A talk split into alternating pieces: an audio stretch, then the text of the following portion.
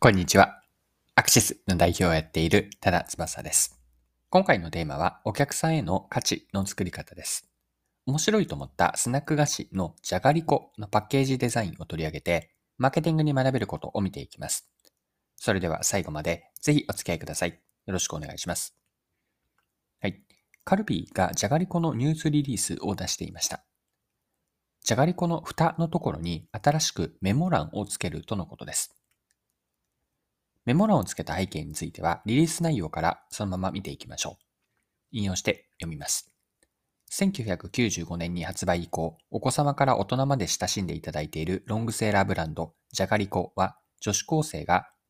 カバンに入れて持ち歩けるような箱やカップ入りのお菓子を作ろうと開発された商品です。昨今、感謝の気持ちやお祝いの気持ちを伝えるために、手軽に購入できるお菓子を渡すことが定番化しています。当社が約2万人を対象にアンケート調査を実施したところ、2、3ヶ月に1回以上カジュアルギフトを送る人の割合は32.6%でした。送ったことのあるカテゴリーとしては、コンビニやスーパーで購入できる菓子、スイーツ、アイスが多くの世代で高く、特に女子高生では57.8%もの人が送ったことがあると回答しました。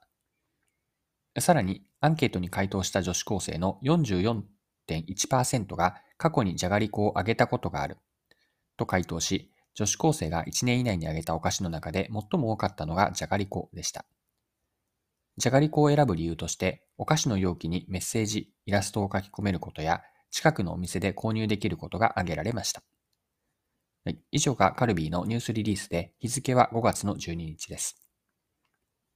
今回のパッケージデザインのリニューアルはカルビーも力を入れているようで、あげりこという名前にして特設サイトも用意しています。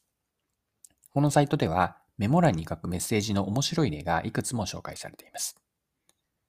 はい。で、ここの場でですね、これから注目をしていきたいのは、メモ欄を作る着想がアンケート結果の、アンケート調査の結果だったからなんですね。先ほどのリリース内の該当箇所、もう一度その部分だけピックアップして引用すると、特に女子高生では57.8%もの人が送ったことがあると回答しました。